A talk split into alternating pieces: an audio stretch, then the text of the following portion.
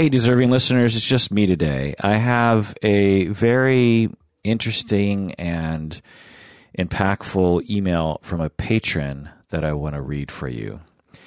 And he writes I want to ask you about PTSD for combat vets. I listened to the episode with you and a few other people discussing PTSD on live radio. It touched home with me. And honestly, I cried because it put some things into perspective that I hadn't realized about PTSD. I am active duty infantry army. In the past, I was deployed to Afghanistan and my job was to kill insurgents.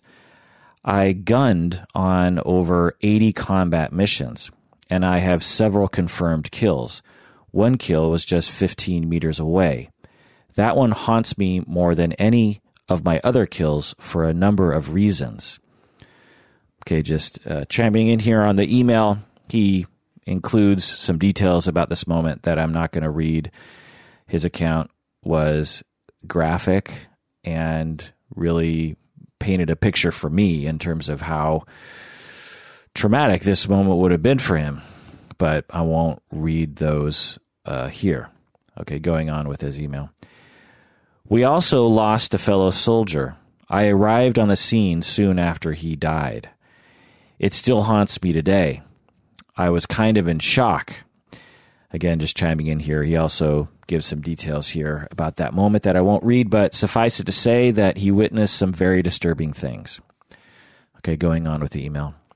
I would really appreciate if you could do a full episode just on PTSD and combat and maybe include some secondary PTSD for family members. Okay, well, that's what I'm going to do today. I'm going to talk about PTSD. I'm going to talk about for combat uh, vets, for military folks, and also for family members and friends of people who are veterans. This is the Psychology in Seattle podcast. I'm your host, Dr. Kirk Honda. I am a therapist and a professor. Okay, first of all, let's just talk about PTSD in general. It is a diagnosis that is within the DSM 5 and has been in the DSM for a number of decades. I can't remember the first um, edition that it showed up in, but uh, this is not a history podcast yet, so let's not go into that. Okay, so the symptoms of so let me just start off by saying that PTSD is often misunderstood, as is a lot of our diagnoses in this field. It's often uh, misdiagnosed because people either don't really understand what PTSD looks like exactly, or so so we there are clinicians who don't who are, who have a hard time recognizing PTSD and we also have clinicians who tend to overdiagnose with PTSD. They will find, you know, like a kid who witnessed domestic violence and just automatically uh, uh, diagnose them with PTSD. So, PTSD suffers from both underdiagnosis and overdiagnosis. Uh, so it, it has that confusion. It, it's actually a pretty complicated disorder it's not just that you've been traumatized, for instance. It's also not just that you have symptoms after the fact of being traumatized. There's there's a lot of very specific criteria. And the way that I see it, and the way that many people see it, and the way that the science seems to be pointing us in the direction of, is that when you're traumatized, meaning when when you go through an experience that is scary, really is is because it you know it could be life threatening or it might not be life threatening. It just has to be scary to you, and it has to be scary on a bodily level. It can't just be intellectually scary. You know, like to me, global warming is intellectually scary to me, but it doesn't keep me up at night the way that uh, having to get a uh, you know a vaccine will keep me up at night, right? So getting a getting a shot for me, although I'm better now, is extremely scary to my body. To my mind, I'm like, getting a shot means nothing. There's no risk, or whatever risk there is, it's so minuscule. So getting a vaccine is not a big deal intellectually, but deep down in my brain, I'm I'm terrified of it. Whereas global warming I'm that my deep part of my brain is just not terrified of it, which is you know a big reason why, as a society, we're not doing anything about global warming or climate change.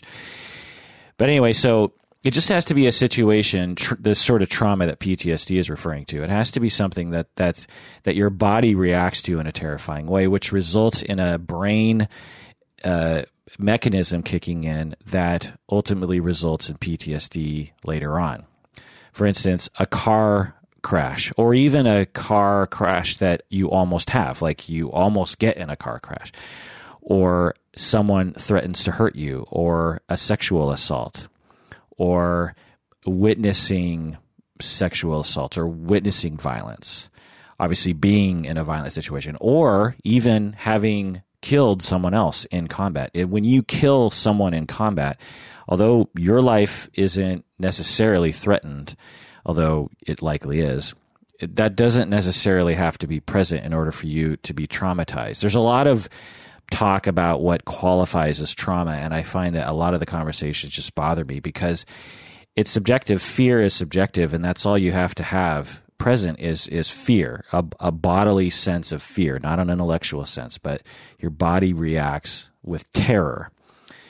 And when your body does that, it uh, uh, is the way we see it is that your brain has a mechanism that kicks in that ultimately results in PTSD happening. Essentially, your brain locks in the memory of the trauma, of the fear, and doesn't let go of it and the brain engages in a lot of mechanisms to try to cope with that with that nagging memory or that memory that is that is playing over and over again. Now, of course, neurologists listening to me would say, "Kirk, you're using all the long, all the wrong language," which is fine to say, but I, I'm just trying to put it in my own terms here. Okay, so let's look at post traumatic stress disorder or PTSD, the symptoms. So, just reading here. Uh, criterion A exposure to actual or threatened death, serious injury, or sexual violence in one or more of the following ways. Number one, directly experiencing the traumatic event. Number two, witnessing in person the events as it occurs to others. Three, learning that a traumatic event has occurred to a close family member or close friend. Uh, number four, experiencing repeated or extreme exposure to adverse details of the traumatic events. For example, first responders collecting human remains, police officers repeatedly exposed to details of child abuse and so on. So, so the DSM 5 has a pretty broad definition of trauma, which I enjoy. Okay, criterion B. Presence of one or more of the following intrusion symptoms. Okay, so so criterion B. So criterion A is you have to be traumatized.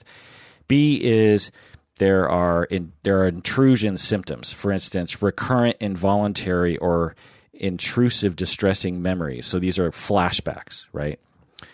Uh, number two, recurrent distressing dreams. Number three, dissociative reactions, like flashbacks, in which the individual feels or acts as if the traumatic event was reoccurring. Also, intense or prolonged psychological distress at exposure to internal or external external cues that symbolize. Or so, in other words, when like I have a friend who is a vet, and whenever he goes underneath an overpass in Seattle, although his intellectual mind knows that there's no threat, he has a PTSD reaction because it reminds him of places where IEDs were would often be placed when he was at war. So whenever he'd pass over under an overpass, under a bridge, when he was in Iraq or Afghanistan, he always had to worry like, is is this one of those moments where a bomb is going to blow blow up? And so, because he was traumatized by that, when he comes back to Seattle and he goes under a bridge, he his body goes into a panic mode. And so this is this is that intrusive uh, memory or intrusive thoughts that's happening. Number five, marked physiological reactions to internal or external cues. So blah blah blah. So so you have to have this some sort of so PTSD in order to qualify for the diagnosis, you have to be traumatized and you have to have some sort of intrusive memory, intrusive thought or intrusive symptoms. Okay, a criterion B or C, sorry. Persistent avoidance of stimuli. So this is the avoidance category. Avoidance of or efforts to avoid distressing memories, thoughts, or feelings about uh, the the trauma. Number two, avoidance of or efforts to avoid external reminders, blah, blah, blah. So you have to have the intrusive, you have to be traumatized, you have to have the intrusive symptoms, and you have to have the avoidance of stimuli that are associated with the trauma. So, it, you know, just going off of my example with my friend, if he avoided driving under bridges, then that would qualify for this. Uh, it's usually much more pervasive than that. For instance, if a woman was traumatized by sexual violence from, uh, you know, a male or her dad, she she might avoid men, eh, or she might avoid relationships with men. So it it it might not just be bridges; it might be much more uh, involved. Okay, criterion D: negative alterations in cognitions and mood associated with a traumatic event. So, one, inability to remember an important aspect of the event. Number two, persistent and exaggerated negative beliefs or expectations about oneself, others. So, uh, self esteem issues. Uh, number three, persistent distorted cognitions about the cause and consequences of the traumatic event that lead the individual to blame him or herself or others. Number four, persistent negative emotional state. So, fear, horror, anger, guilt, shame. So, some kind of negative emotional state that is persistent over time. Markedly diminished interest or participation in significant activities. So, so this criterion is often uh, associated with depression. It, it can look very much like depression. Feelings of detachment and estrangement from others, persistent inability to experience positive emotions. So, so criterion D, it, you can, it, if you want a heuristic, you just think of it as depression although it's a little bit more specific than that. Okay. Criterion E marked alterations in arousal or reactivity associated with a tra- traumatic event.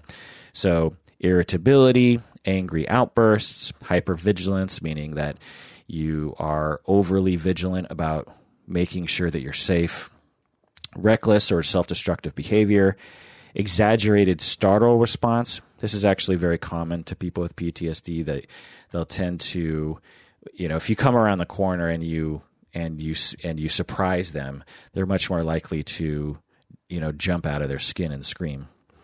Or if they hear a loud noise, obviously, uh, if you're a vet and you hear a loud bang, it, your you your body associates that with danger, and it and your body will react very quickly to it, uh, even though in your mind you know that it was just a book that fell on the ground or something problems with concentration and sleep disturbance.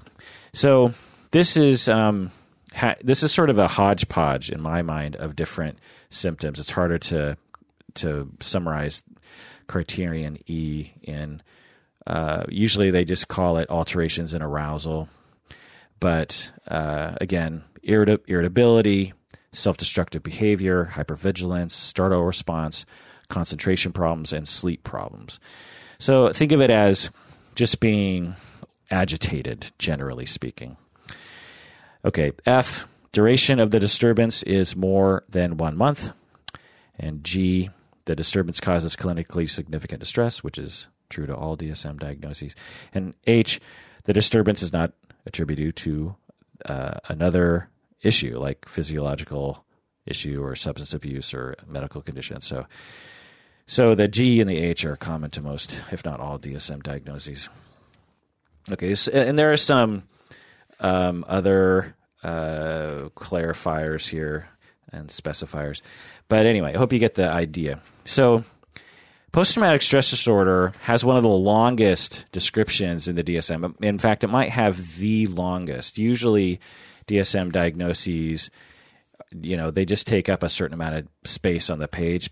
PTSD takes up in its description uh, one, two, three and a half pages. One, two, three and a half. Yeah, which is um, and its main its main copy is a, a page and a half. So it's a complicated thing, and al- although it's a common thing, so although it's complicated, it's actually a common reaction to trauma. And since in our lifetimes, the chance that we will have been traumatized at some point in our life is actually pretty high. A lot of people suffer from PTSD.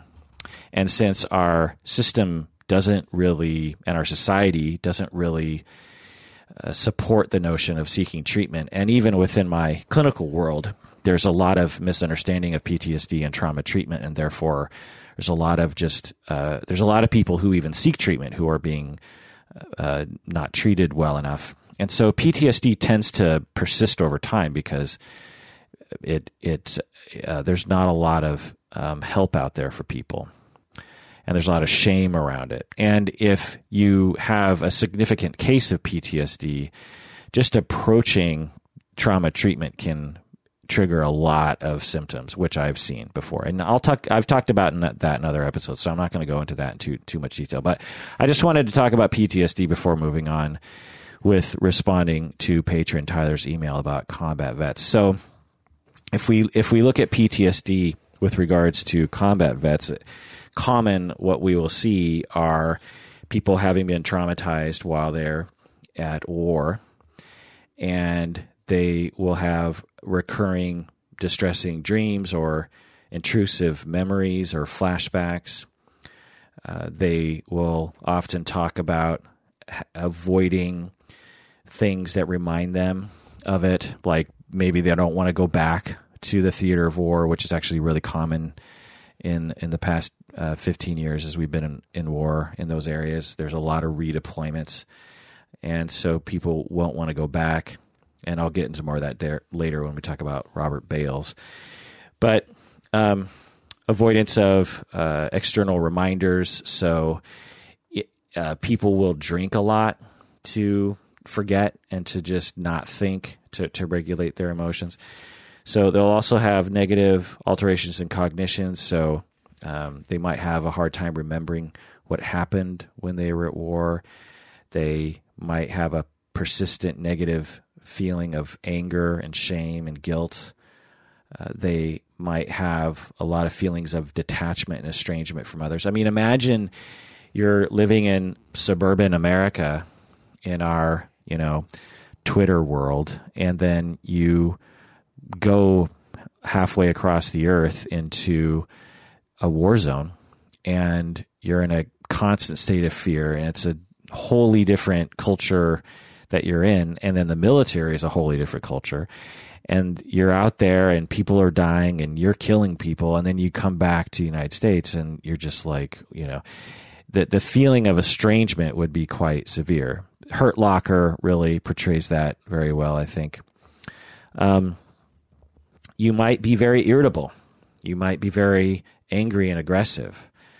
You're in the military and you're trained to be aggressive with the enemy. And when you come back to the United States, there isn't really a place for that aggression to go.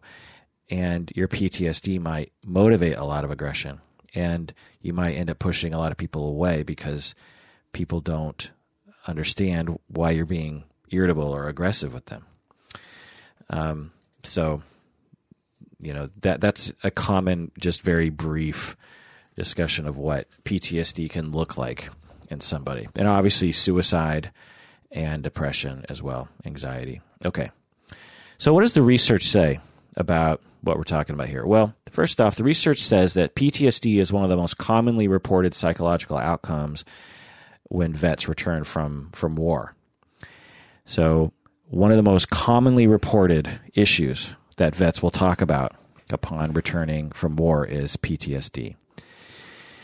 And so, pre trauma or pre war uh, factors that make someone vulnerable to PTSD. So, so prior to going to war, something that will make someone more susceptible to PTSD is having a prior psychiatric history. So, meaning that you had previous psych- psychiatric issues in the past, like depression or anxiety. And also the personality trait of neuroticism. Neuroticism is one of the big five personality traits, one of the big five personality traits. And it refers to people, it refers to a personality trait of being, shall I say, moody or having anxiety or worrying a lot or or just being generally what we might associate with negative emotions, being angry, being frustrated, being anxious, being uh, having shame, being depressed, feeling isolated. Uh, all those things in general are encompassed within what we now call neuroticism or being neurotic.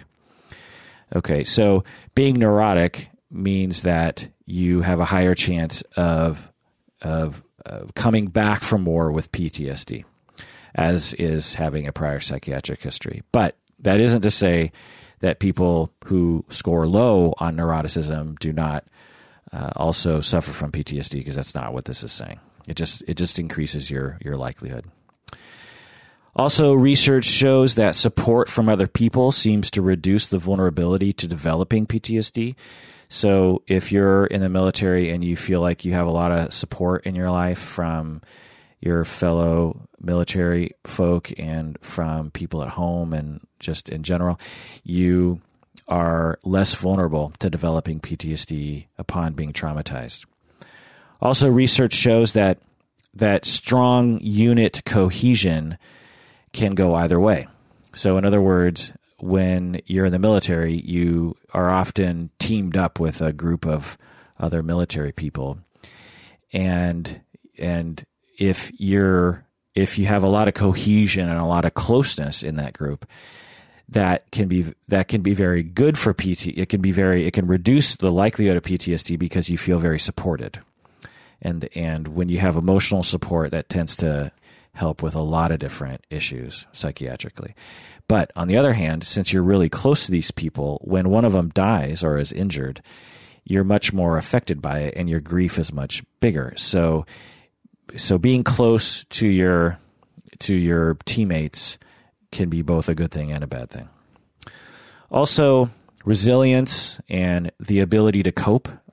These things these two things are also associated with a reduced likelihood of having PTSD. So, coping skills, just having a lifestyle where you look positively at life, or you don't turn to drinking all the time, or you tend to have good self esteem, or you tend to reach out for help. So, your general coping practices can stave off PTSD, and a lack of coping practices can make you more vulnerable to PTSD. All right. What does the research say about intimate partner violence and vets with PTSD? Well, a number of studies have found that combat vets and their PTSD symptoms are associated with an increased risk of intimate partner violence and in, intimate partner aggression. So this this makes total sense, right? If you suffer from PTSD and one of the symptoms is irritability and aggression, then it stands to reason that if you're vulnerable to intimate partner violence, then you're you're likely to see more intimate partner violence uh, if you are suffering from PTSD. And I've seen this. I've seen this clinically. And I'll, I, I actually I want to start uh, this this episode. start um, 20 minutes in. I want to start this episode by telling just a little clinical story that I went through. I was treating uh, a vet, combat vet, in the, a, a number of years ago, and I at the time didn't understand PTSD and and combat PTSD and and uh, vet vet PTSD. I was uh, I don't know, just dumb. uh, I mean, I I thought I understood PTSD and I thought I understood uh, what it was like for a vet to come back from the theater of war, but but I really didn't. Mainly because I didn't understand that the that what can happen to somebody can be quite can can look quite different than what the common perception of PTSD is, at least for me. So, for instance, I had this client, and he was seen by everyone around him prior to going to war, war. Now, and when I say this story, it's going to seem obvious to you guys listening, but it was it was totally lost on me at the time. He so well anyway, so he came to me and he part of his presentation and he had a number of different things he wanted to talk with me about, but part of what he would talk about was he would become explosive with his spouse and he would you know very suddenly become very angry and ex- and very aggressive. And I think I think what confused me was he would make justifications for it. He he would he wouldn't come to me and say, "Oh my God, I lost control the other night." He would come to me and he would say, "My wife really pissed me off, and here's what I did." And then I'm and I'm listening to the story and I'm thinking, "Wow, you reacted very aggressively to a situation that did not require that amount of anger." And so he he didn't know. He didn't say, "I have PTSD." and it's causing me to get angry. He just came to me and said, My wife is pissing me off, that kind of thing. And at the time, I thought, man, this guy, he's got some. He's got some issues. He's got some emotional issues. He's got some just, you know, I, I saw him as just kind of a typical domestic violence perpetrator, someone who just had a lot of sexist attitudes and, and someone who felt entitled to be aggressive with women. And, but it, it wasn't until years later, looking back, that I realized that a, a strong hypothesis with this guy is that he was suffering from PTSD and he had not been treated or or even labeled as such. And he was being triggered by one thing or another and or just generally irritable because of his PTSD, and he was losing control sometimes, and that he needed to be treated for PTSD so that this irritable and aggressive behavior would go away. And I completely missed that, and I, you know, didn't didn't even advise him about that. I, I, we never talked about the, you know, the possibility that his time at war could be a factor. It was really just a complete uh, failure on my part. And uh, so, why am I telling you this? Well, so this research is now since then I've learned a lot and really made a point to make sure that I understand this and have subsequently educated myself quite a bit. So, and th- this client was, boy, man, geez, over 10 years ago, maybe 15 years ago or something, a long time ago. um, so I've, I've done a lot of personal, you know, educating myself about that since then. But anyway, so so the the the the learning part of that for me was that it it didn't look like a typical case of PTSD to me. It looked like a it looked like we just had an angry guy. But sometimes that is PTSD because as a man you're taught to be strong, you're taught to be aggressive, you're taught to not reveal your vulnerability. And so the only thing as a clinician that you might see from a client who is suffering from PTSD, a male vet client suffering from PTSD, is the aggression and the irritability and the acting out, the externalization. What you won't necessarily see explicitly are all the other symptoms the intrusive thoughts, the memories, the shame, the guilt, the pain, the fear. He he might not ever talk about that because he's been socialized to not talk about it and or he's been socialized to deny it even exists. And so it takes a skilled clinician to recognize that and to be able to help a client to explore those areas, which I wasn't back in the day in that area. Anyway, so essentially, um, when when vets are threatened by something, the idea goes that they enter into sort of a survival mode. So when they were in Afghanistan and they were in very frequent threat of being killed, they they develop a mechanism of when you see a threat, enter into survival mode, which sometimes in in means that you have to not only become quote unquote aggressive, but actually kill other human beings. And so when you come back stateside and you're threatened by something, like your spouse is uh, not being nice to you or your spouse is opposing something that you're saying, then this this old survival mode kicks in that you developed while you were at war that was very useful to you at war, but is no longer useful you, useful to you stateside. And spouses will talk about erratic explosions from their from their veteran spouses, or that they always have to walk on eggshells around them. Not always, not always, of course, but uh, for you know some a percentage of people who suffer from PTSD and who present in this way. Okay, what does the research say about partners and family? Well, this is a relatively ignored area, but before I go into that, let's take a break. Hey everyone, today's episode is brought to you by Talkspace. Talkspace is a, a super legit online counseling outfit that I fully endorse. I uh, know what they are up to and have looked into their practices to make sure that I am, uh, you know, promoting something that I believe in, and I do believe in it. I, am I'm, I'm pretty close with someone who actually works there, Shannon McFarland. She trains the therapist. They they so if you're looking for online counseling, and uh, or you're just you just want to experiment with it, you just want to see what it's all about. Go to Talkspace.com. Use the promo code Kirk. You have to use that promo code one to get your discount, and also to let them know that this advertisement worked, which means that they'll pay for more ads to be in this podcast, which means that I can uh, you know spend more time in this podcast, which means I can do more deep dives, which I've been having a lot of fun with lately. So again, go to Talkspace.com, use the promo code Kirk, and you will, I think, be set up with a therapist pretty quickly.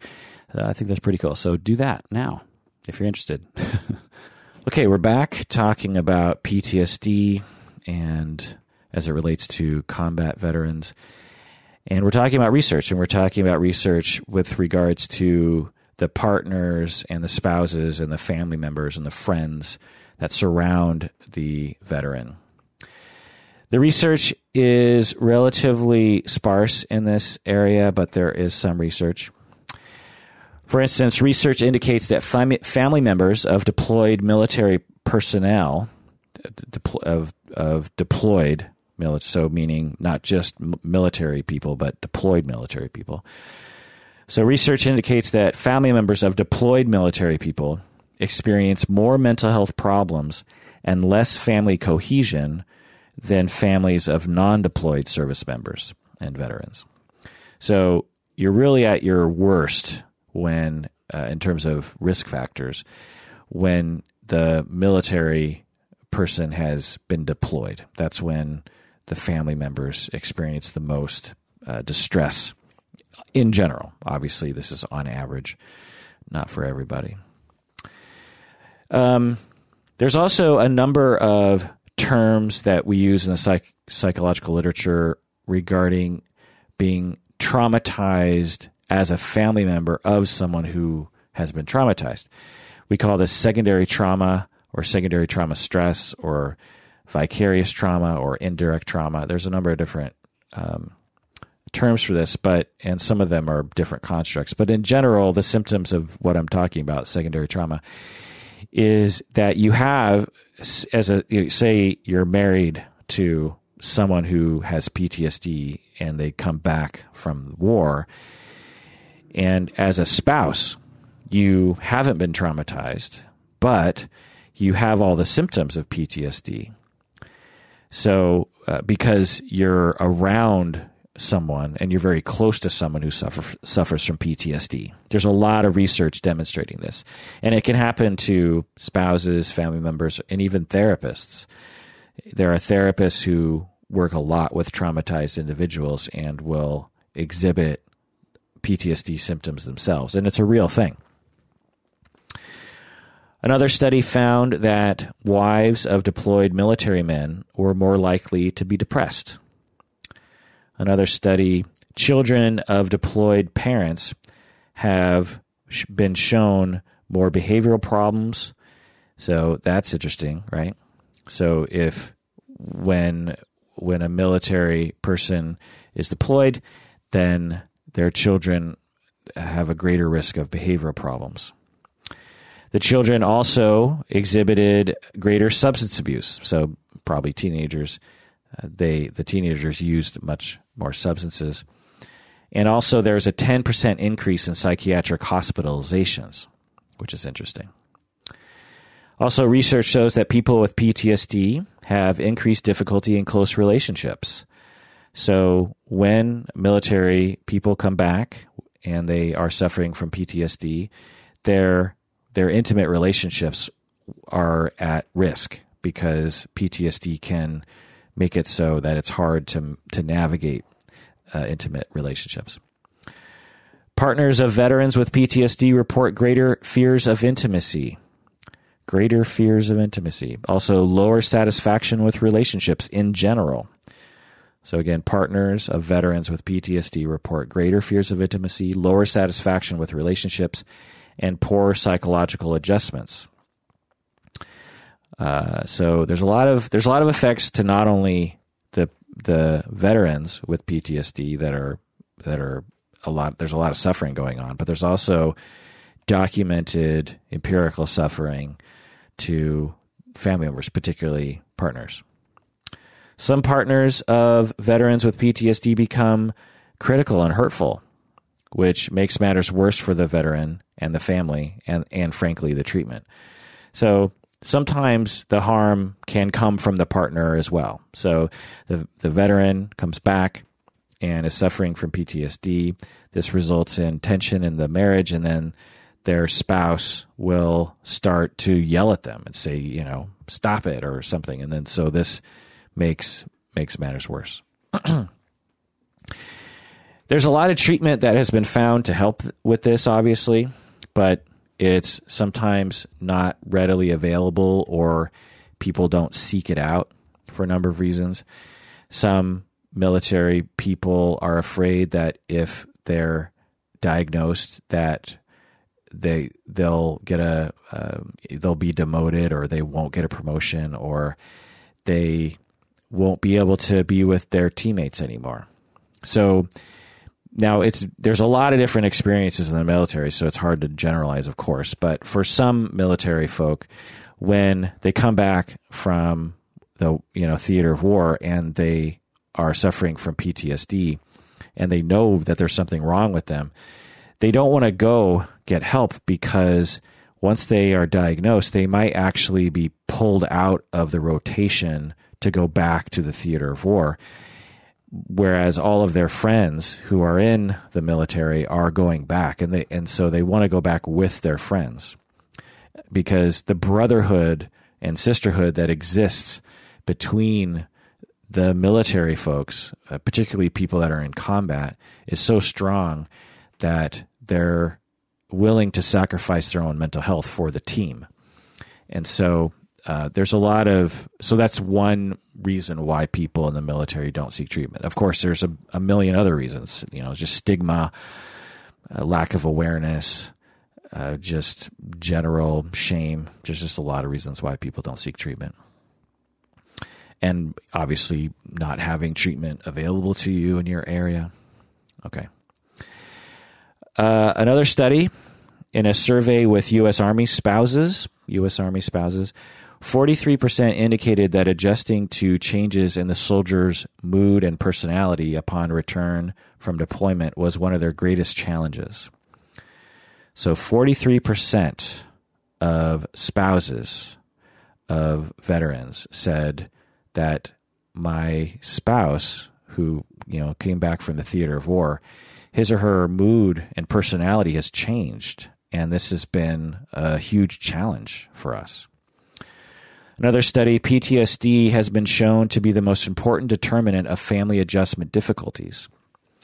So when they look at at family adjustment problems in in the families of veterans upon returning from the theater of war, PTSD is the most important determinant of family adjustment problems. So it's a common issue and it's and it's one of the biggest problems for families. Now, this isn't to say that PTSD is the problem, but the problem is is that when you don't get treated, that's the problem. And when you don't have the proper support, because PTSD is is one of those disorders that's actually fairly easy to treat. When someone comes to me with PTSD in my practice, I can look them right in the eye and confidently say that if they follow the the treatment protocol that I'm laying out for them, there is a very good likelihood that they will see a, a a reduction in their symptoms, if not complete elimination of their symptoms. I have worked with people with PTSD, and they are walking around in a constant state of post traumatic stress. And after just 20 weeks of treatment, and it's not easy, it's, you know, no pain, no gain when it comes to this sort of thing. But after a discrete amount of time, we uh, we can see complete eradication of symptoms. Now, having said that, I also work with people for many years, and their symptoms uh, do not reduce significantly. Um, so it's not a guarantee, of course, but but a, a, number of clients that I've worked with with trauma have have seen good results, and many other clinicians who specialize in trauma can say the same thing. There's not a lot of diagnoses in the DSM that you can say that for. A lot of people who are depressed, who are chronically depressed, it's actually not, in my experience, anecdotally, as easy to treat as PTSD is. Um, other things that are easy to treat are other kinds of anxieties, essentially. But uh, but schizophrenia, you know that that's psychotherapy can barely put a dent in that. Bipolar psychotherapy isn't going to change uh, someone's biology in that way. But when it comes to PTSD, when it comes to anxiety, there you can see results.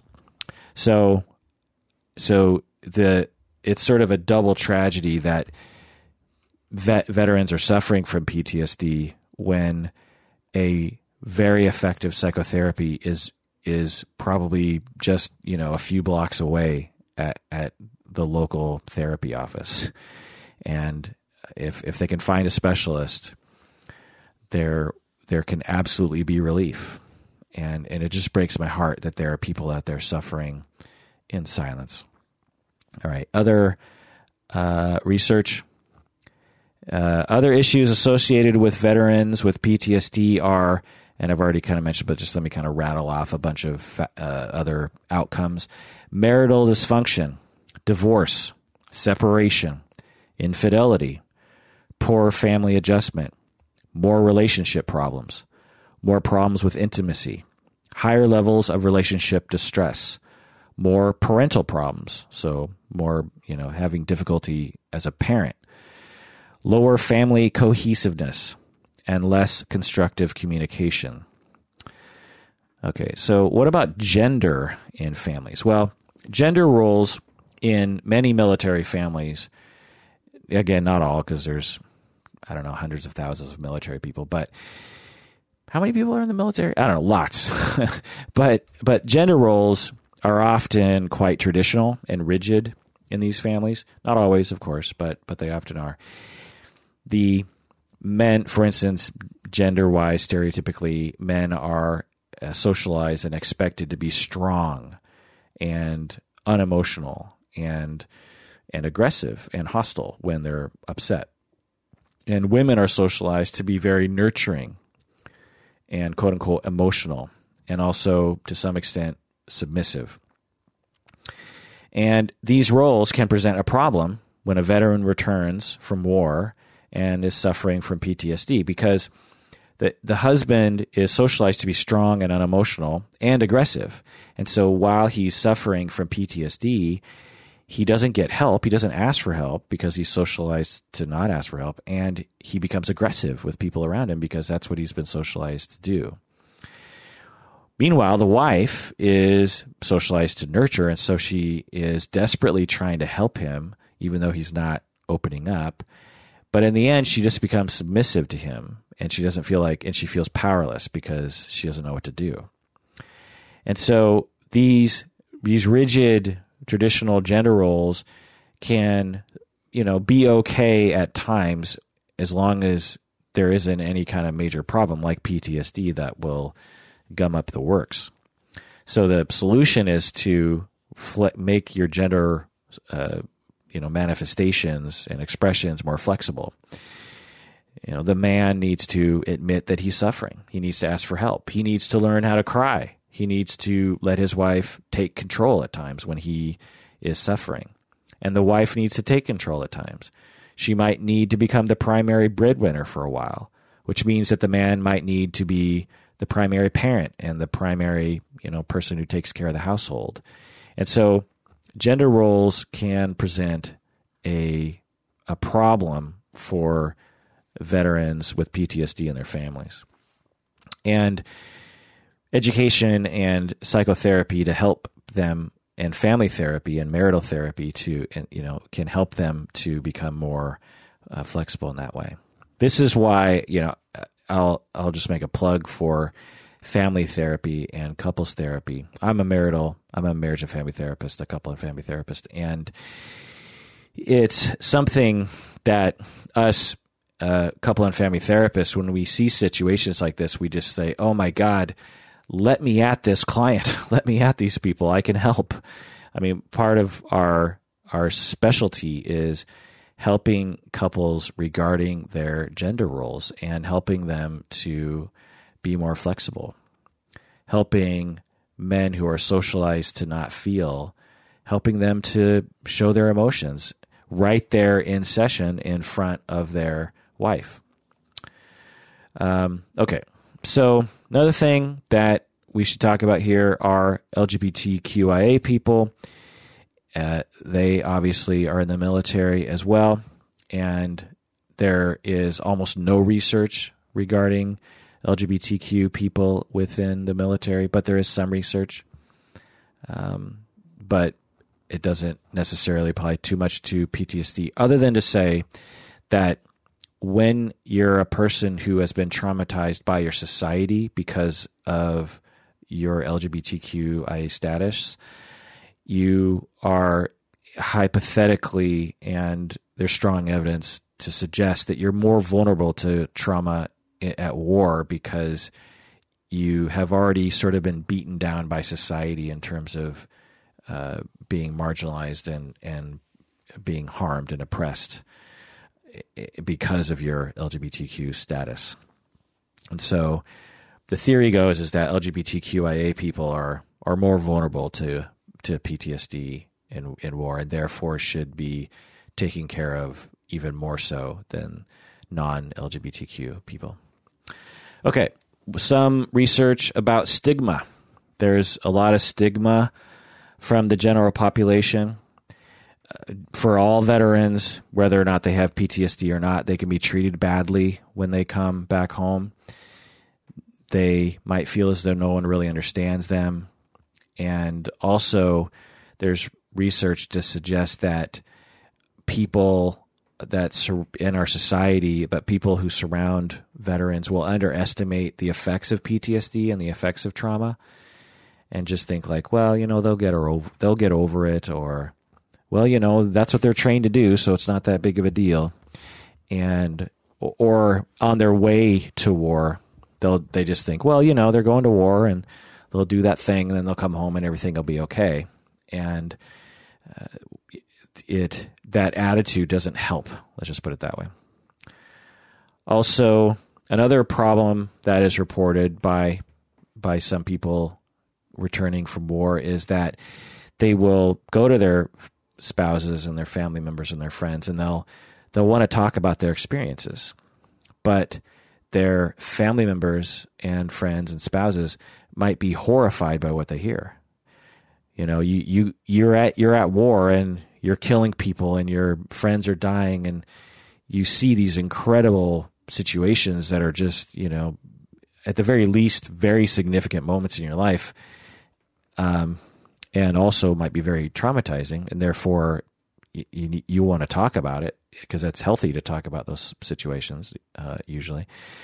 So you come home and you want to tell someone, and then the you, you tell someone a, a tiny little story, and they just look at you with horror and disgust, like you did that, you killed someone, and you know because the general population is just not accustomed to that kind of talk.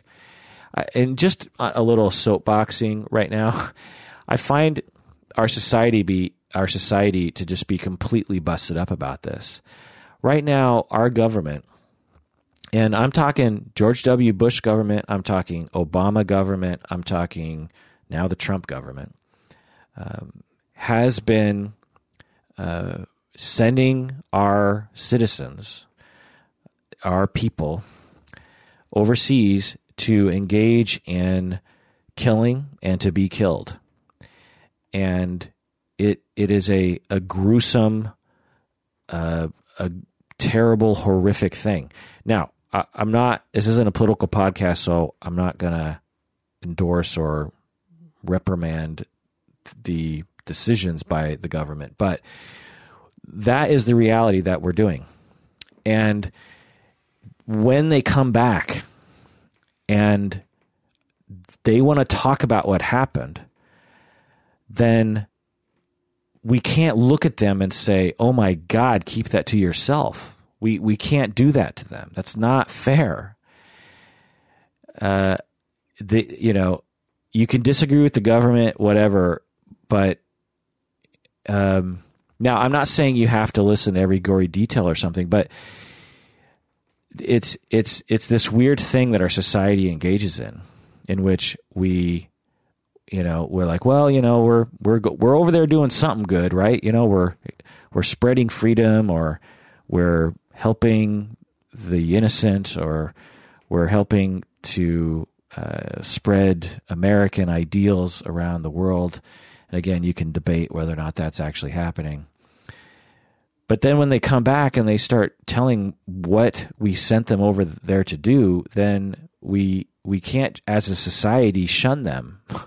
we we have to say, yeah, f- feel free to tell me whatever you want to tell us because that's you know we sent you over there to do something. In fact, why don't you tell us exactly what happened so we can all know whether or not what we're doing over there is actually worth it.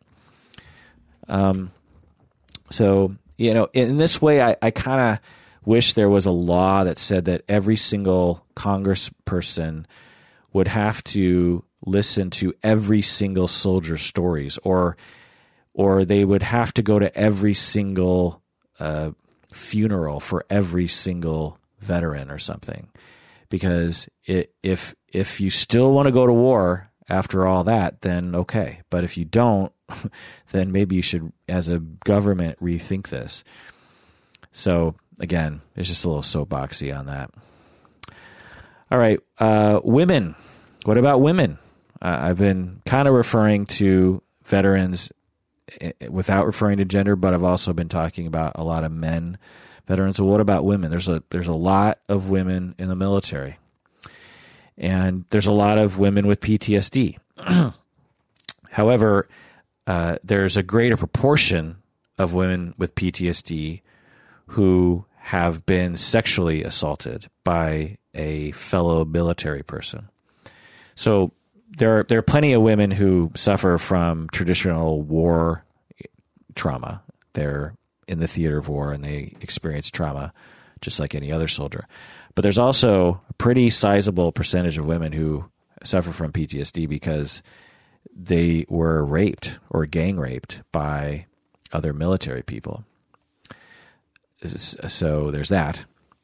Also, uh, perhaps as a result of this, female veterans are more likely to suffer from mental health issues than male veterans. So just think about that. And another statistic here about one quarter of women veterans have reported being sexually traumatized during their military service. Also, there are there's literature that suggests that or points to the fact that uh, PTSD treatment is often focused on men uh, because uh, for whatever reason, and so a lot of women in the military who have PTSD might have trouble getting connected with services because they might feel excluded by the male centered treatment. So there's that. Okay. Now, let me talk about some other things here, some personal stories. But before we get into that, let's take a break. Hey, deserving listeners, today's op- episode, today's episode, today's episode is brought to you by Talkspace which is an online counseling outfit that I fully endorse. I've looked into their practices and really wanted to make sure that I was promoting something that I can get behind, and I can definitely get behind this online counseling service. They make sure that their therapists are fully licensed. They train them in online counseling. The price is, is pretty affordable and reasonable. If you use the promo code Kirk, you actually get a discount. Also, uh, when you use the promo code Kirk, it signals to Talkspace that this advertisement works, which means that they'll want to sponsor more episodes, which means that everyone wins. So if you're if you're interested in online counseling, or if you're just even just looking for someone to chat with every day, because this is on uh, Talkspace, you you get contact with your therapist every day, which is pretty cool, right? So go to Talkspace, use the promo code Kirk, and get your discount and start your online counseling experience today. Do it if you're if you're interested. I think I think it's pretty cool. If I mean if you're on the fence, again, just just give it a try and see if it's for you. Maybe it's not for you, but if it is for you, I, I think it's a it's a pretty cool service, pretty convenient. You can do it from anywhere, right? And again, you have, you have contact with your therapist every day. Pretty cool. All right, end of commercial. Okay, we're back. So I want to talk about some personal experiences regarding this in, in my personal life and sort of in my personal professional life. A friend of mine, Wyatt Goldsmith, he died in Afghanistan. He was in the special forces. And I knew him for, I, I probably knew him only as a special forces guy. He, he was a, a wonderful kid. He was younger than me I, I'm I'm really good friends with his older sister, actually, and so he seemed like a little brother to me.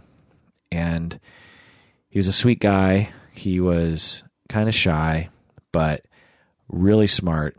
In fact, whenever he would come back from from Iraq or Afghanistan, I, you know, this is during the during the height of you know like the, like the George W. Bush times, and and I would ask him, I was just like, so eh, what are we doing over there? And what do you think, you know, what's going on? And what do we expect to accomplish? And what do you think is going to happen? And he, and he would always have these extremely complicated answers to those questions. And, and I, I would be mostly lost by what he was telling me. I mean, it, it's just so interesting if you just sort of pull the average American like myself and just ask me, like, you know, you know what what were we doing in Afghanistan or why did we invade Iraq? You'll get these like extremely stupid answers or simplistic answers. And when you actually talk to uh, probably people in the military, uh, you're going to get you're going to get these really interesting answers that are going to involve a lot of different factors, you know, history and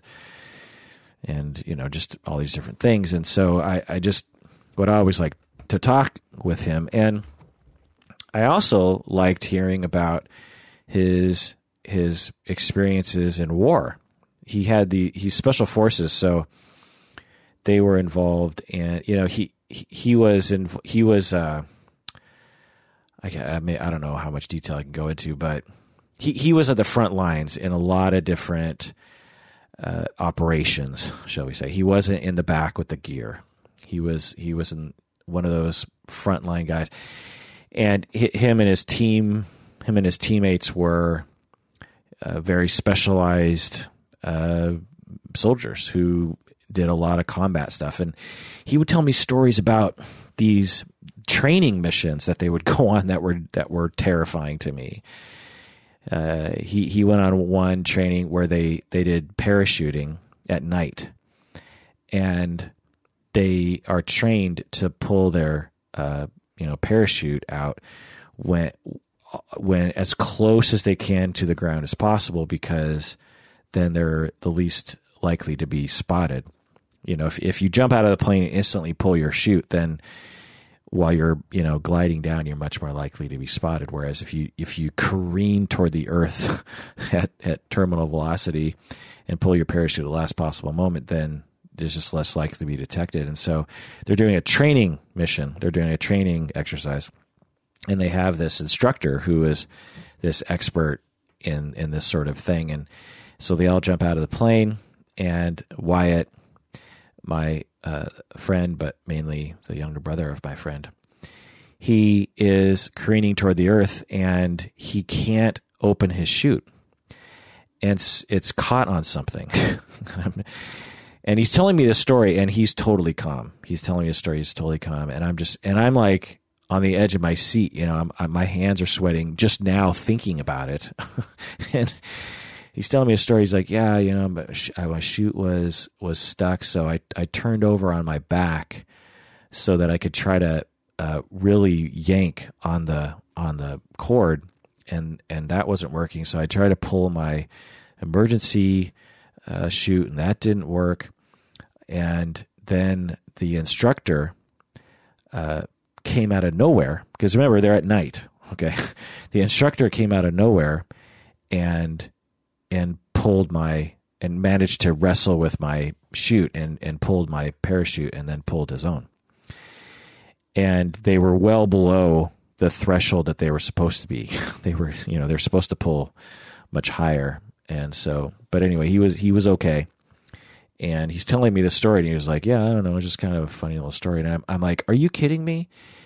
You you were this close to dying. I mean, all the things that had to go right in that situation. I mean, the the instructor had to have noticed one. I mean, imagine you're flying toward the earth, falling as an instructor, and you've got all these other military guys that are falling uh, along with you, and you have to, you know, stay close, you know, because people fall at different rates and stuff, and so the instructor has to see him and then and then notice and then go and then somehow get himself over to him, and then wrestle with the with the parachute. I mean, my hands are sweaty just thinking about this, and and Wyatt's just like, yeah, you know, it's military stuff.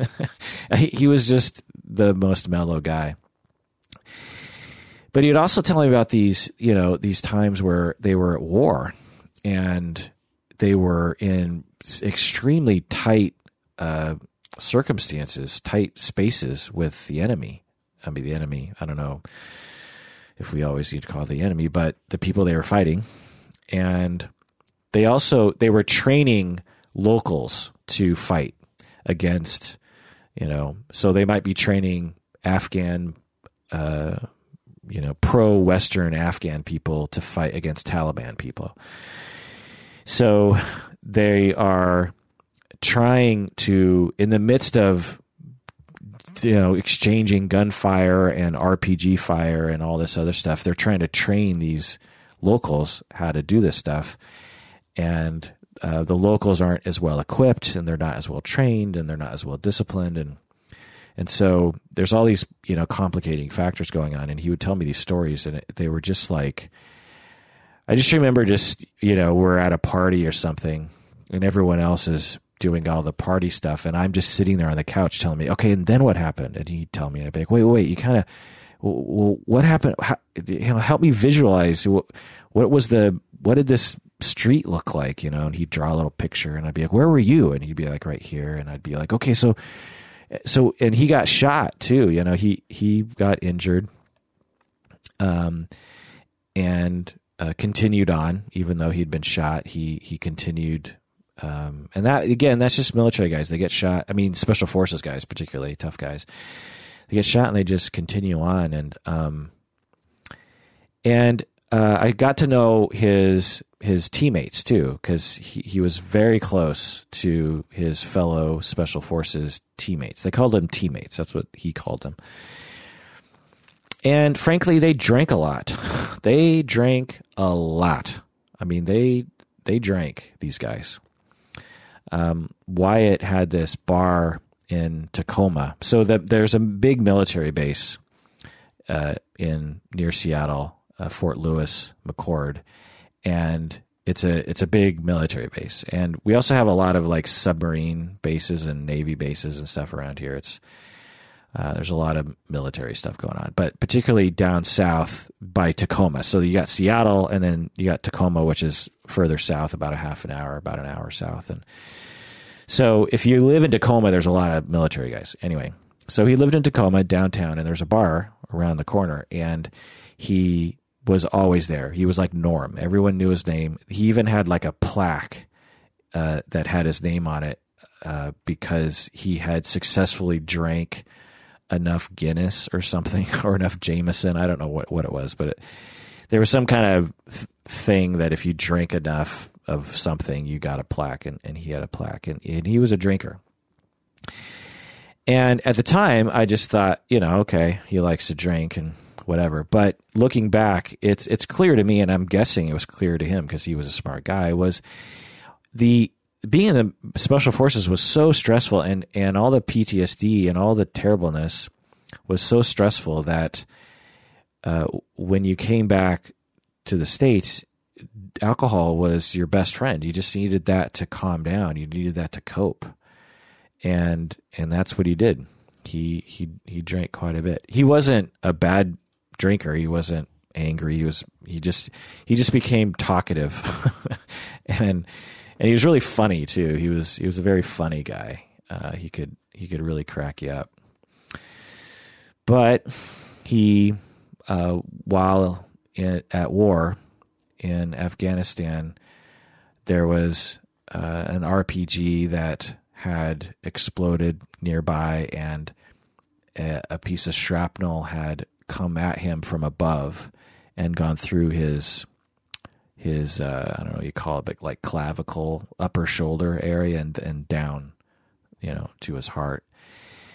I know this because uh, at the various memorials that took place, I um, the the teammates and the guys who were there, they didn't talk about the specifics. They just said that he died.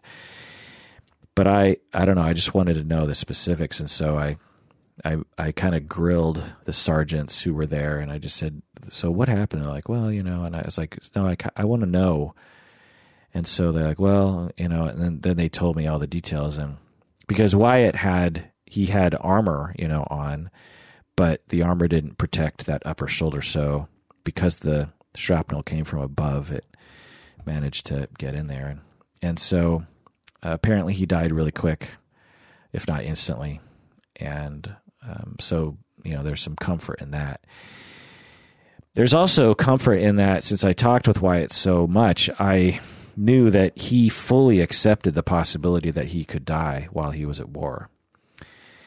He would tell me that he's made peace completely with that possibility that he could die. I mean, he'd been shot already and he'd had he had, you know, teammates who had been shot or died.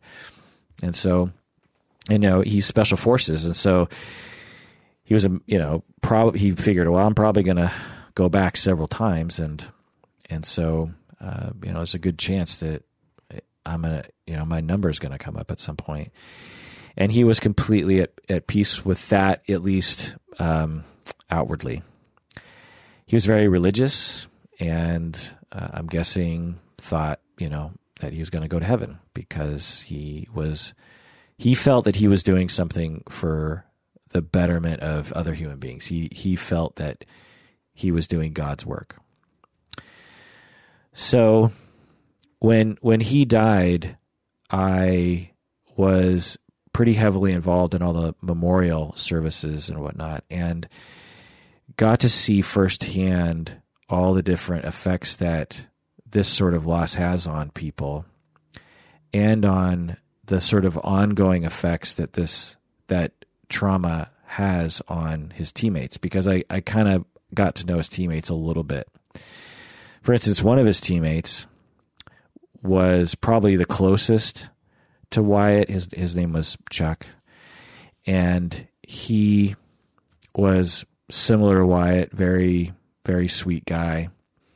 Um, you know these these are big guys, by the way. If you want to just sort of picture them in your mind, Wyatt and Chuck, they're you know like six five, you know two hundred and thirty pounds or something, and uh, you know white kids, and um, you know big drinkers, uh, nice guys, macho guys, but also uh, very open and uh, you know they're young, so they're you know quite liberal in their points of view, and and they're from Seattle. So, but anyway, so Chuck um, also died soon after that, but he didn't die.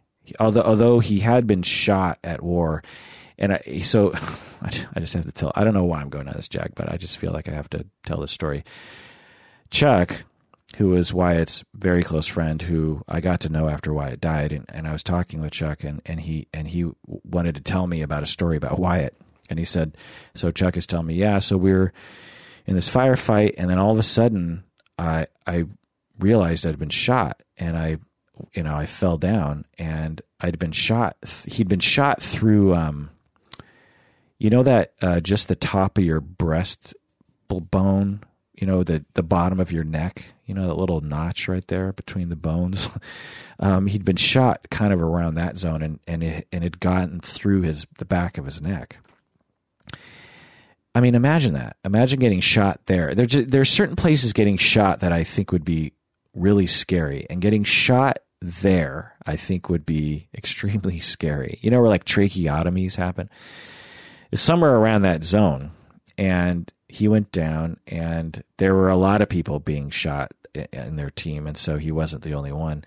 And so when the helicopters came to come get him, uh, he was on a stretcher ready to go. And I think what happened was they were putting other people onto the helicopter first before Chuck. And Chuck was panicking and he was he was saying and he was laughing about it as he's telling the story. He's like, Yeah, I was I was panicking and I was asking why they weren't putting me on the helicopter or something along those lines. Or some kind of he was like panicking and he was looking for people to panic with him and he looked to Wyatt and he said like, you know, help me out here and and Wyatt said something like, "You'll be okay, pal. Like, calm down." and Chuck would just laugh about that. Just like, and he said, like, yeah. And so when Wyatt said that, I instantly calmed down because I realized that I was, I was, you know, being a wuss. and when I think about that, I'm just like, um, I think if you're shot through the neck, it it's cool to be at least a little bit of a wuss in a situation like that. But somehow f- for these guys, you know, it's just part of the job. And so, um, so, so Chuck had, you know, he, he had experienced his own traumas, obviously. And then when Wyatt died, that was a trauma for him. And he died, uh, in the States back home in between deployments because he got in this really nasty motorcycle accident. And I don't know all the details because I wasn't that close to to Chuck. I only kind of heard through the grapevine about what had happened to him ultimately ultimately. But to me, the my narrative about this whole thing about about Chuck passing away was that although it was a motorcycle accident, I I attribute his his sort of perhaps uh, risky behavior, shall I call it, to his suffering as a war veteran. Uh, unknown, of course, but um, I that's how I see it. I see I see Wyatt as a victim of war, and I see Chuck as a victim of the the effects of war. If that makes any sense. Not that Wyatt also didn't suffer, but but um, so there's that. Um, I also want to talk about uh, something I talked about in a podcast a long time ago, um, almost five years ago, maybe. Yeah, wow. Um, so uh, my friend and my colleague Mark Russell, uh, he he's a professor at Antioch University with me, and he used to work in the military as a psychologist, but now he works um, as a as a professor at a university. And he started an institute at Antioch that focuses on these issues. It's focused on war stress. And he's told me a lot of stories about how the military and the government and society is just ignoring the suffering of soldiers and has it all wrong. Just he he's very compelling in convincing me that I had no idea what was going on in the world until he he he informed me. And and what really changed my mind was when I talked with him about the Robert Bales case. So let me remind people about the Robert Bales case. It was 2012. It it's commonly referred to as the Kandahar massacre. Basically, Robert Bales was a U.S. military guy uh, who went on a killing spree and killed 16 innocent Afghan civilians. He just went out into Kandahar one random day or evening. I can't remember what. And he had been drinking and he just started killing civilians. I mean, imagine you're a trained military killer and you're just walking through this village just just murdering people and then he he gathered up the bodies and burned them i mean it, it was extensive in terms of what he was doing it took a long time and we did an episode about it a long time ago. I forget what we said but anyway. So when they try to figure out why this guy did it I'll, I'll tell you when i first heard the report i just thought oh boy just another racist uh, douchebag who decided to kill the enemy because he hates the enemy. And this is just another reason why we shouldn't be over there. You know it was just this very limited understanding of of what was happening. I, I just figured well it has to be the result of racism against muslims. I mean hatred toward this is this is just an example of muslim hatred or something. But as the story unfolded, and particularly as Dr. Mark Russell, my friend and colleague, illuminated me to, I realized it was much, much more complicated than that. For instance, apparently Robert Bales was getting very tired of going to the front lines in Afghanistan. Remember, I was telling you about how uh, military folk, when they experience repeated traumas, they they they don't want to go back because they're already suffering from PTSD and they want to avoid the trauma, and so they don't want to go back. So there seems to be some indication that Robert Bales might have been suffering in this way.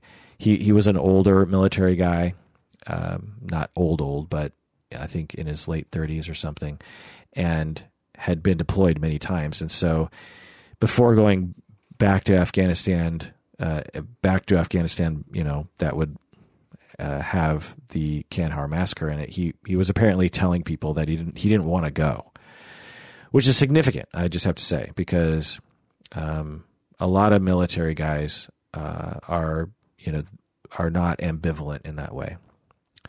Um, many are, but anyway, so that's notable, and and might be um, an indication of something. Also, Robert Bales was found to have no history of a mental disorder. So that was another thought. It's like, well, maybe he's delusional or something, uh, but he didn't have any history of, of mental illness. And he had undergone extensive mental health screening um, in the past because he was a sniper. So that's another thing to think about if you're a sniper. Uh, I'm imagining there's a lot of um, killing involved in that job, right? You're not a cook, you're a sniper.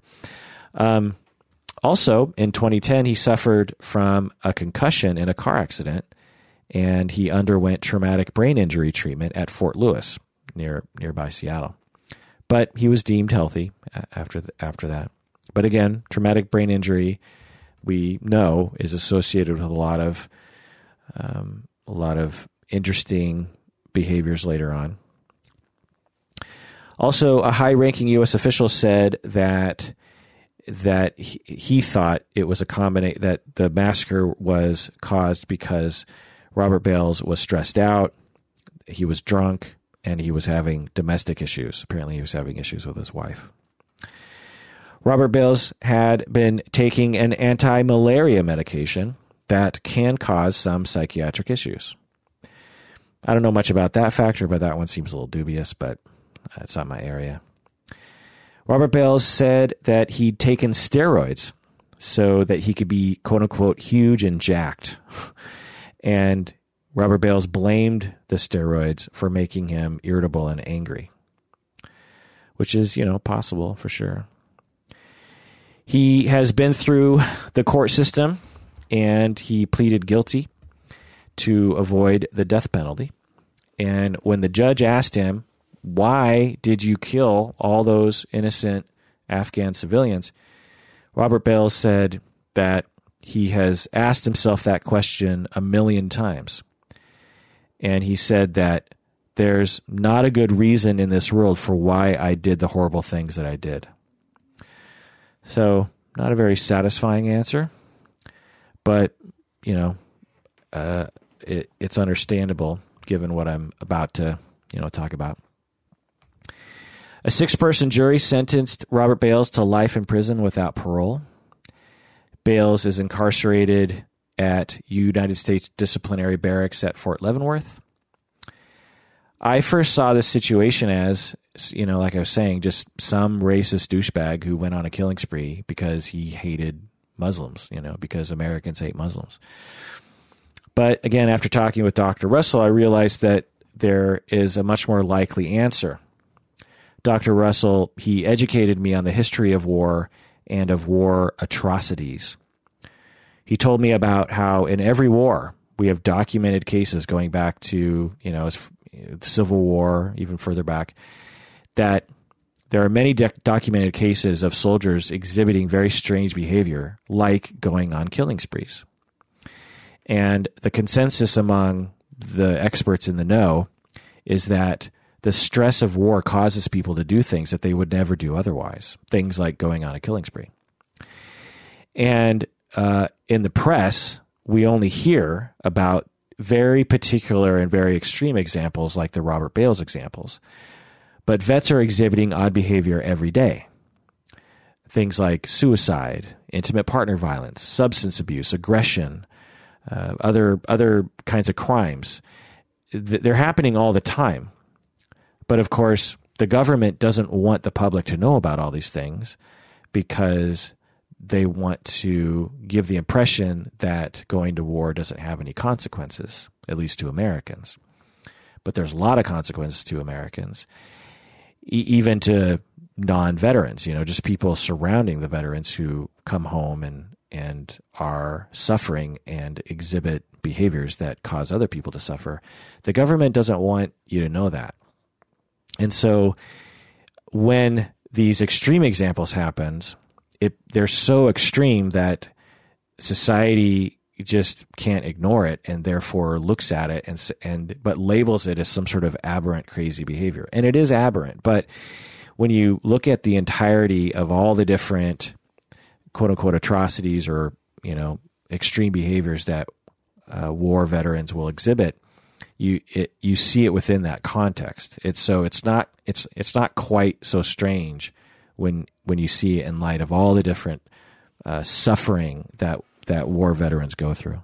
Now, I'm not saying we're supposed to see Robert Bales in a sympathetic light. I think what he did was terrible, and the law should do what it does. But the bigger issue here is that we need to help these people, which I'll get into more in a second. So, in uh, for instance, um, just to uh, look at some statistics, being a veteran almost double, doubles your risk of suicide. Now, the statistics are a little hard to nail down because it's not experimental uh, data, obviously, but but being a veteran seems to almost double your risk of committing uh, or of killing yourself. I keep wanting to say committing suicide, and I know that's not the language we're supposed to use anymore, but it's just so embedded in my brain. But anyway, so being a vet almost doubles risk of suicide. A study from 2014 found that an average of 20 veterans died from suicide each day. Just think about that. And I know I've talked about this in other episodes, but imagine if we had 20 military pe- people dying in, overseas a day. Imagine if uh, every day we got a report from the military saying that 20 of our military people died. Now, presumably, some of these veterans would have killed themselves anyway, because, like I said, suicide is, you know, it, it doubles your risk. So let's say that 10 of them are are suicides that are as a result of war, and the other 10 are they're killing themselves and it's the factors aren't attributed to the fact that they went to war. So even if we just say 10 veterans died from suicide as a result of going to war every day, imagine if 10 military people died in Afghanistan every day. We as a society would freak the F out. But because these people are coming back from war and they're killing themselves. And because we're in denial about all this, and because we shame suicide, and because we don't report on these issues, we just look the other way and we don't care. If everyone knew that engaging in war would kill 10 veterans a day as a result of war uh, from suicide, I wonder how many people would change their mind about going to war. It's just an interesting question. So, when Mark Russell heard about the Robert Bales case, and he heard about what Robert Robert Bales did, he just saw it as another example of war stress. So the solution is to actually address the stress of war, which Dr. Russell argues is not happening, which is why he has been doggedly um, advocating for this sort of thing. We need to make it possible for for people to get treatment. Um, there are movements and services available. There are movements afoot to help veterans with PTSD, so it's not like it's non-existent. Uh, the VA has increased their efforts to prevent suicide and to treat PTSD. So we're headed in the right direction, but we're not moving fast enough, particularly as a society, in my point of view, because many vets are still suffering in silence. And their families are suffering in silence too. So, my advice uh, for clinicians pay attention. Don't be like me when I was first starting out as a therapist and just completely ignorant of what PTSD can actually look like. And if you don't know, then get consultation. If you have a client who is a veteran, or you have a client who's in a family with a veteran, c- consult with a specialist for a half an hour about that and and and you know talk about the case and get some help. If I had done that, I probably back then I probably could have uh, prevented myself from making mistakes as a therapist. So, clinicians clinicians out there, pay attention and, and consult, and don't be stupid like me.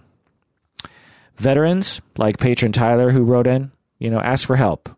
Patron Tyler ha- is reaching out to this podcast for help. I'm assuming patron Tyler is, um, you know, doing all sorts of things. I hope you are, Tyler. Let me know if you need help with this. Don't suffer alone. There are resources. Um, also, Tyler, reach out to your fellow veterans. You can. You're all in this together. So, um, you know, support and asking for help is really the key. My advice to spouses and family members and friends of veterans is to love them. You you should do your best to be yourself and love that loved one who's a veteran. Be there for them. Reach out to them. And also, frankly, protect yourself if necessary. If they're becoming aggressive, if they're, you know, engaging in intimate partner violence, protect yourself. You have the right to do that if that is indeed happening. But, um, you know, if, if that's not happening, then obviously, you know, love them, be there for them, reach out to them. There, and also know that there are resources for family members of veterans.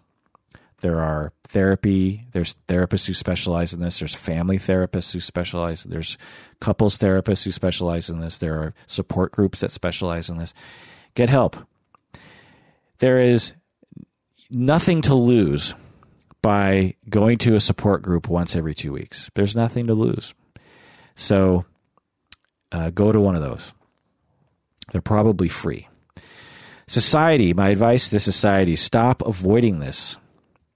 Why are we always talking about the latest Trump tweet instead of paying attention to real issues like this? Society, hold your government officials accountable for taking actions about this. And society, please um, think about whether or not war is worth it. War always produces this kind of suffering. That's what Dr. Mark Russell has taught me about is that these kinds of atrocities are not isolated to our current war. That every war, you know, even the good wars like World War II and World War One, there are documented cases of of veterans coming back and doing things like this. And uh, it's just not talked about because we it doesn't it's not it doesn't uh, add to the romantic vision we have of these wars, or at least of the veterans. And so, war always produces suffering. Um, you know, I don't know what to do about it. Uh, I think people know that I wish there wasn't any war. But I do have to say that if there wasn't any war, then we wouldn't have any of these problems.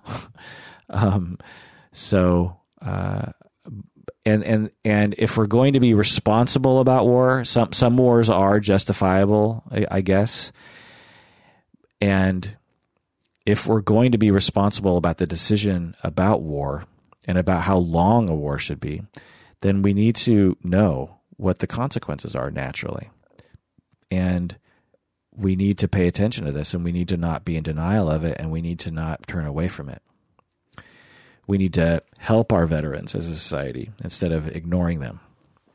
We need to listen to them and we need to uh, be there for them in the way that they want us to be there for them. They, you know, f- for many veterans, they've they've been through a lot, and um, and and I'm not even. Let me just say, I'm not talking about necessarily even just U.S. military. I'm talking about any veteran from any war. I mean, as a human being who lives on this planet, I, I don't really necessarily care what country a veteran comes from. If if a so-called enemy was a veteran and came to me for help, I, I wouldn't see that person as uh, any different than I saw any other military person, even if they were from the United States or if they were, you know, if if if a Taliban military person came to me for therapy, I, I would have compassion for him and and would want to help him with his PTSD just as much as anybody else. Now, again, I'm not, or not again, but I'm not saying that I'm condoning Taliban behavior. But as a therapist, that's not my job to. I don't condone or or or reprimand uh, that kind of stuff professionally. I'm here to help people. So my again, it's getting a little off topic, but my, my point is is that the things that I'm saying extend to every society and to every military. Perhaps if th- we can do better regarding this, that our societies will become more understanding of ourselves and of each other and be less likely to go to war in the first place. All right, well, that does it for that episode of Psychology in Seattle. Thanks for joining me out there. Please take care of yourself because you deserve it. You really, really do. Hey, deserving listeners, today's episode is brought to you by Talkspace, our very first official, uh, what do you call them, sponsor, very first official sponsor. Go to Talkspace, use the promo code Kirk for your discount, K I R K. If you're looking for a therapist and you're having trouble finding one, or if you're just sort of curious about what online counseling is, I highly recommend Talkspace. They only work with fully licensed people. They're they're really trying to be a super legit outfit that follows all the ethical guidelines and the standards of care and the legal, you know, uh, stuff, whatever you call it. And so, uh, Talkspace is a is a legit outfit that that I endorse. I, I didn't want to spot. I didn't want to get behind something that I couldn't, uh, f- you know, fully endorse to my listeners because I'm pretty protective of you guys. And so, uh, if you're interested in online counseling, again, Talkspace, use the promo code Kirk K I R K K I R K and you get a discount. And plus, that signals to Talkspace that you're one of my listeners, which means this, which means that this advertisement worked, which means that they will want to be sponsors of more episodes, which means that that'll be more revenue, which means that I can pull time away from my practice, which means I could spend more time on the podcast, which means that we can do more deep dives into all the various different things that you guys want me to do deep dives into. And so, do so now if if you're interested. Again, Talkspace. Use the promo code Kirk. Uh, and do it. You know, I, I again, if you're just curious, give it a try. See if it's not for you, you'll figure that out and you can cancel your subscription. But if it's for you, it could be a really great thing. All right, end of commercial.